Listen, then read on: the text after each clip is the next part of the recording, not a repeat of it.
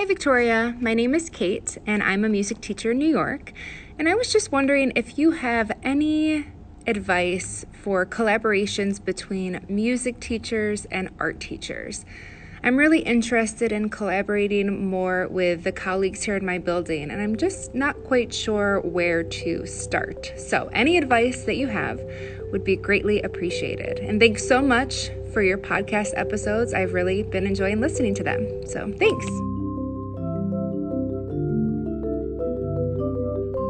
I say this probably every episode, so at the risk of repeating myself way too much, this is a really fun topic. One of the reasons I really like this topic is because of the collaboration between the arts. But then, on a more practical level, or I guess I should just say on another level, Kate's question is very specifically about collaborating with other colleagues inside her building. And the reason I like that framing of this topic is that you'll remember several epi- episodes ago, we talked about music teacher isolation and how that relates to burnout. And one of the problems that we encounter in this industry is that we do not always have very close and positive relationships with other teachers at our school building. And this is especially true going back to one of those research articles, this can be especially true for teachers who travel.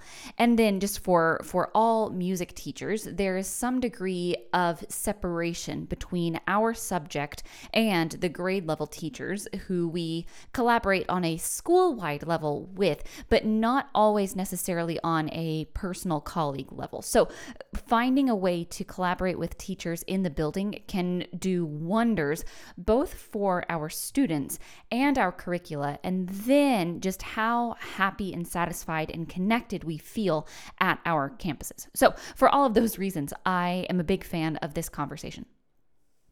I think a really exciting place to start would not be necessarily for me to give advice about uh, ways to collaborate because I think that we can find a better pathway forward to answer this question by thinking about what systems already exist in the school culture and then what students are already learning about in art and where we can partner with them, and then what students are already learning about in music. And we'll talk about the standards for music education or the arts standards in there as well. So rather than me saying you should do this kind of project, we'll approach this as questions that we'll all answer, and our answers will all be different because we are all in different situations.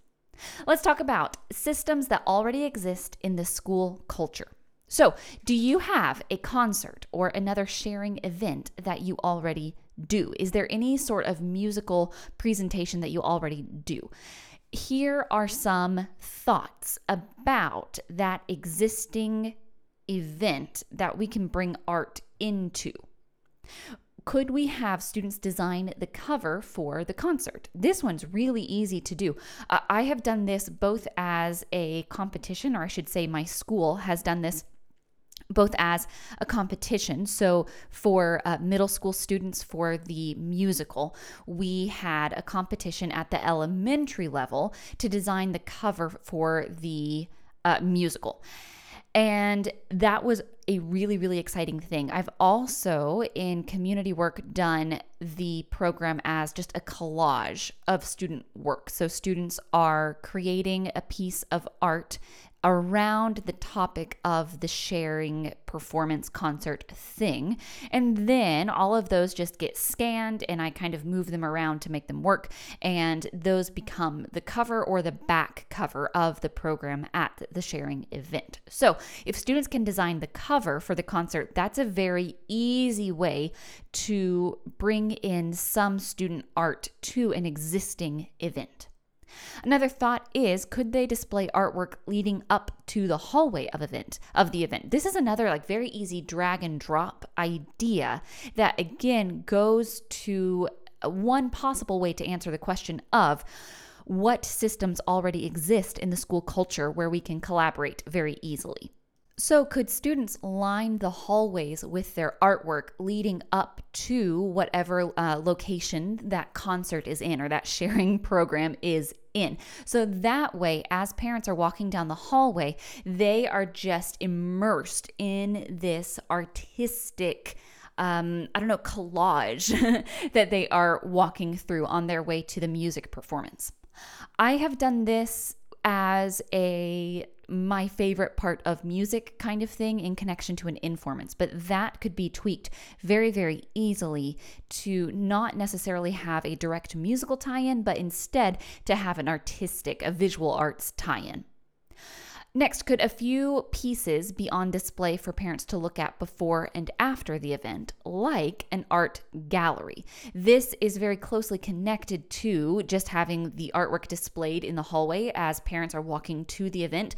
But here, maybe a few students from a different grade are standing outside with their easel or with a table and their um, their clay structure or whatever it is. And so it's like an art gallery in the sense that you're going to walk around and the artist is there to talk about, you know, this is what I was thinking and this is what I was trying to do and everything like that. So instead of parents just walking past the art, the intention is that they are going to spend time moving through the space to look at all of the artistic works. If you don't have space to do this in the actual building, like in your MPR or in your cafeteria or something like that, if you don't have space to do this, it could be nice, if weather permits, uh, to do this outside. And that can be a nice separation, uh, almost like having a reception after the concert. So parents have that opportunity to walk around and talk to the visual artists about their work after the musical event. Another easy way to bring art into an existing school event is the idea of live art. I don't know if you've ever seen this, but it is very interesting to watch basically um, well street before street performers do this often. Like you'll see this in places like new york where you have a musical artist next to a visual artist. And so the musical artist is doing their thing but in the time it takes the musical artist to perform their work the visual artist is also doing their separate artistic medium.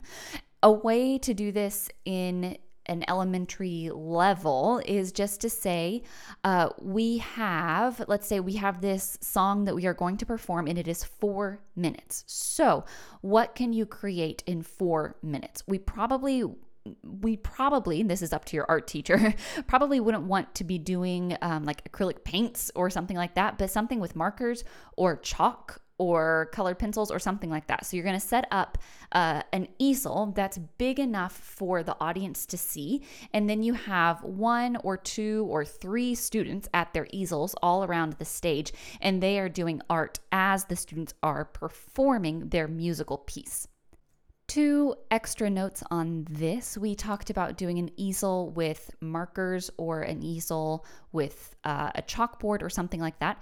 If you have the ability at your school, this could also be a digital illustration. So maybe an iPad with Procreate is set up and that is being uh, wired to a display so that everyone can see. It doesn't necessarily need to be physical art if there is a digital art component of your school. And again, that will just depend on uh, each individual school situation. And to that end, you might not have an art program. It's not, uh, in my experience, it's not necessarily common to have an art teacher and a music teacher at one campus.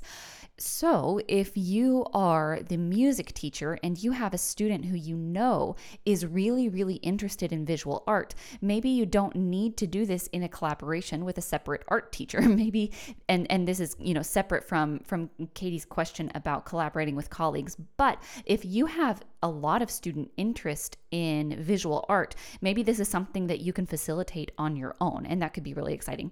The second thing that I was going to point out, just as a you know, using this idea as a drag and drop activity. Another option is not to have students perform their art, create their art in a four minute time period, because that's not a lot of time to create something. Um, if you have maybe a 30 minute concert, maybe the student gets to take up 30 minutes to create their art. And then that might be a situation where paints would be a little bit more doable. So the logistics there can be sliced and diced whatever way we need to to make that work. But the idea that the question that we are answering is what systems already exist in the school culture? What is already happening? A big piece of school culture very often is a music concert. And so, if we already have a music concert going, if we already have a sharing event going, how can we add art to what we are already doing? Again, the answer to that question will be will be different for everyone. But those are some ideas that we can kind of drag and drop. Okay, next, let's talk about what are students already learning about in art and where can we partner? And then what are students already learning about in music? Where can the visual arts partner with us? Again, this will be different from everyone, but let's just say a couple different examples about what students might be learning about in art.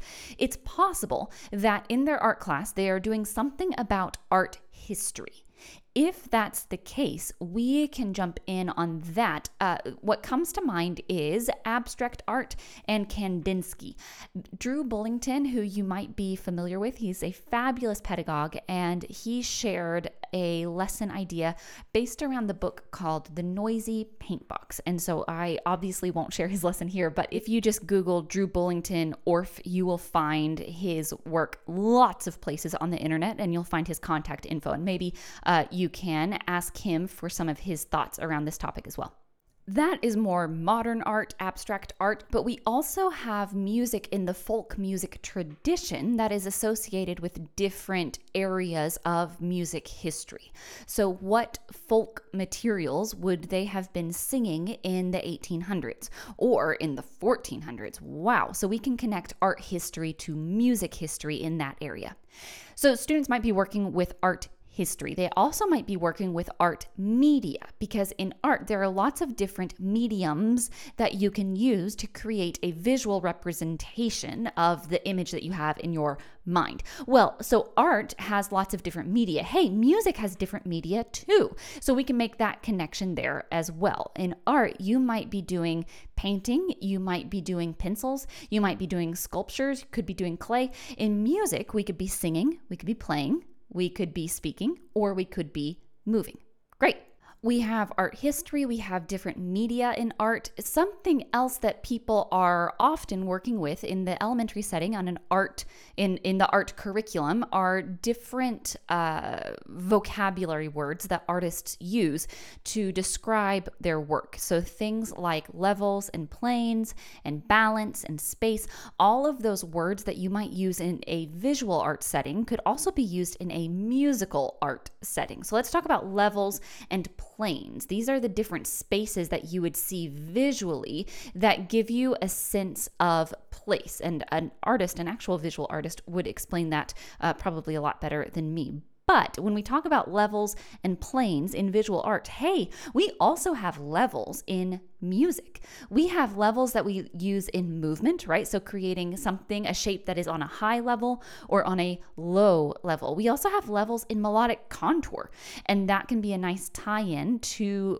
pattern recognition and notational literacy in melody even if you wanted to take that same idea and talk about levels in art and then levels visually reading music on the five line staff. There's a connection there, which is really exciting.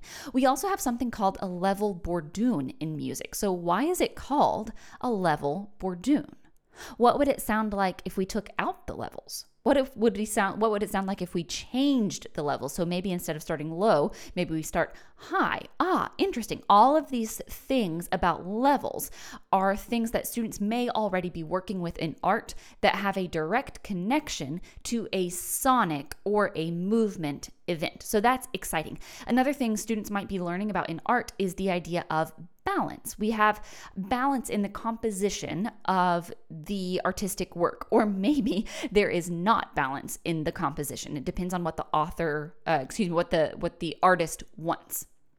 In music, we also have balance. We can talk about balance in an ensemble setting, like uh, like the sound pyramid, but we also have balance or unbalance, imbalance in form. A balanced form would be A B A. So students can come up with a B section and then create a balanced form by singing the song and then doing their B section that they've created, and then doing the A section again. So the idea of balance exists in art and in music. We also have the idea of space in visual arts. We have positive, negative space, we have overlap, we have perspective, all of these things around the concept of space. Well, hey, in music, one of the things we talk about all the time is moving in open space. That's something that we introduce, or at least in my curriculum, we introduce this the very first lesson because we are going to need to know about the concept of open space and closed space, positive space and negative space as we move around the room. This is especially helpful with the younger grades for them to have that spatial awareness as we are doing some movement activities. So we have that in movement very naturally, positive and negative space. But we also have it in sonic events through notes and rests. Music is not all a positive space. It's not all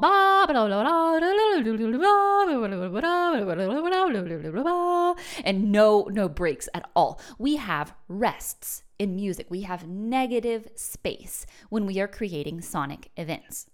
Another concept in visual arts around the idea of space is overlap. And we have that in music as well. We could have a solo, like if we were all just to sing and play the game to Tideo, that could be a solo.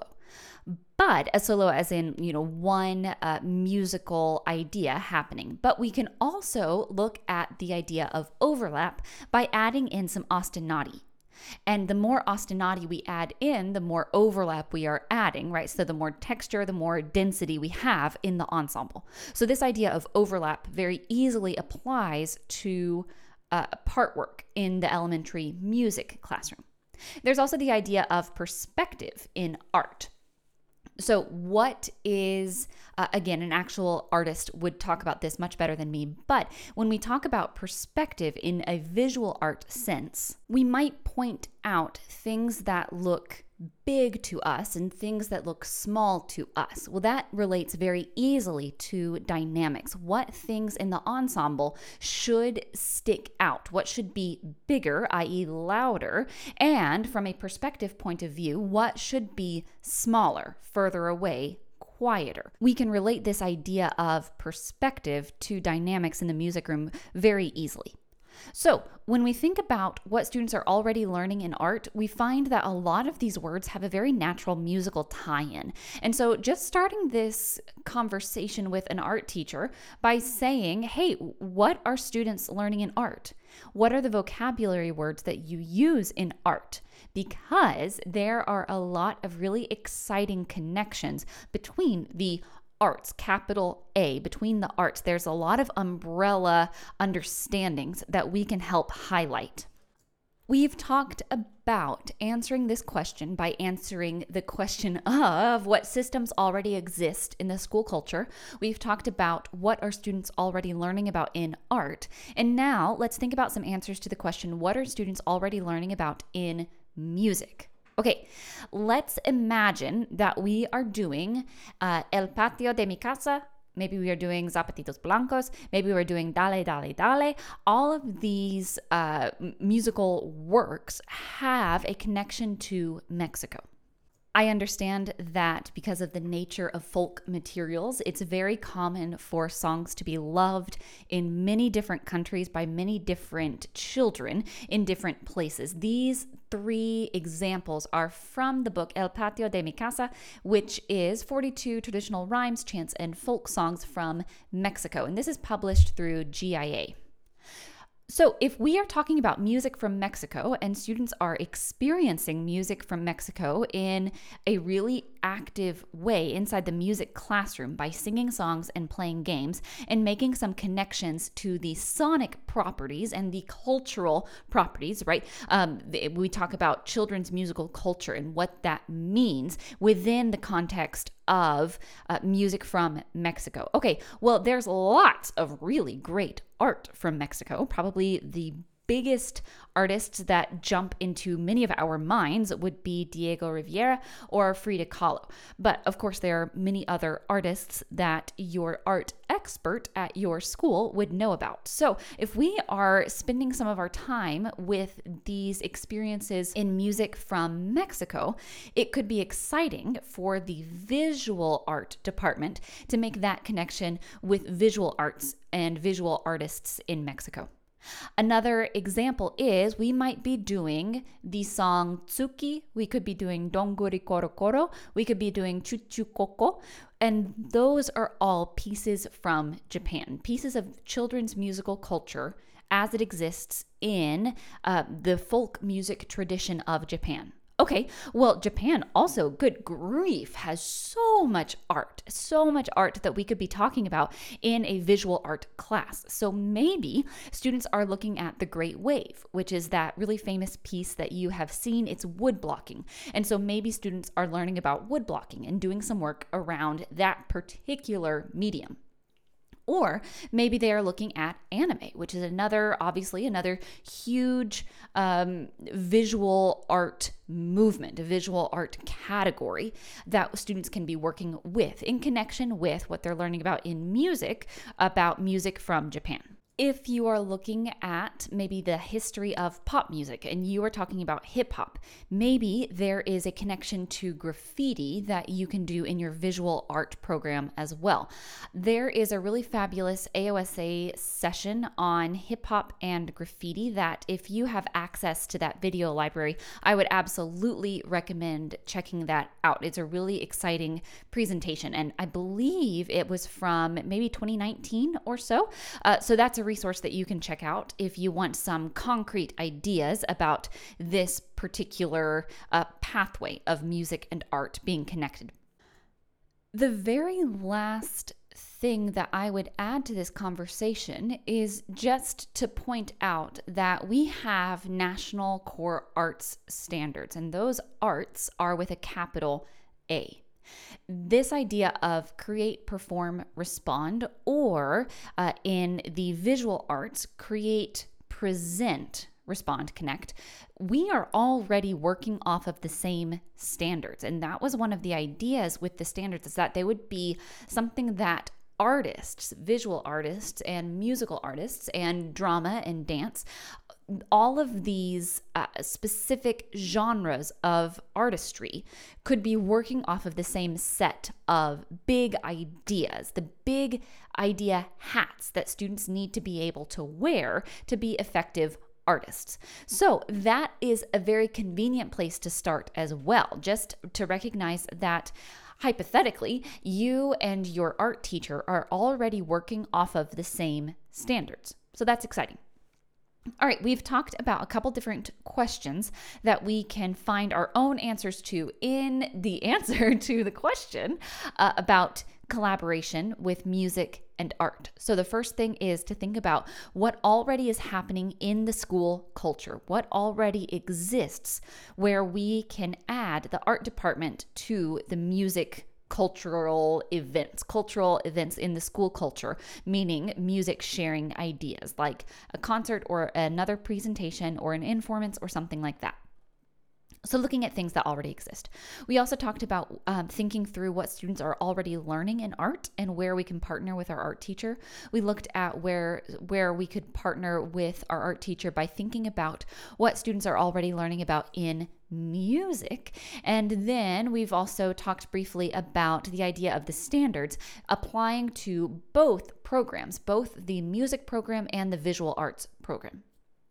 One resource that you might be interested is called interested in is called Blue is the Sea: Music, Dance and Visual Arts. This is something that my Orff level 1 teacher Alicia had us get as like a supplementary book and it has a lot of ideas for connections between obviously music and dance and visual arts. So if you want another concrete resource, that would be one to check out as well.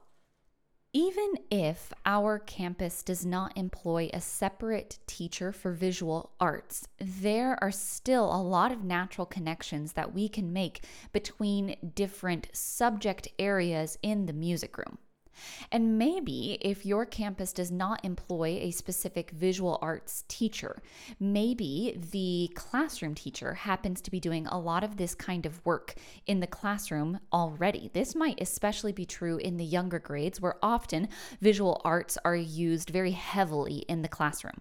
So even if we are not necessarily partnering with an art teacher, a visual art teacher, there can be some exciting possibilities for collaborating with classroom teachers as well.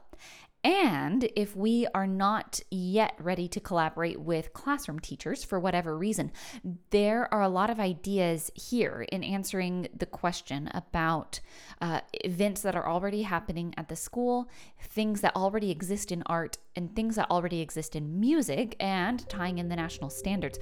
There are plenty of ways for us to incorporate more visual art in our music programs so that students see the connection between different avenues of artistic expression.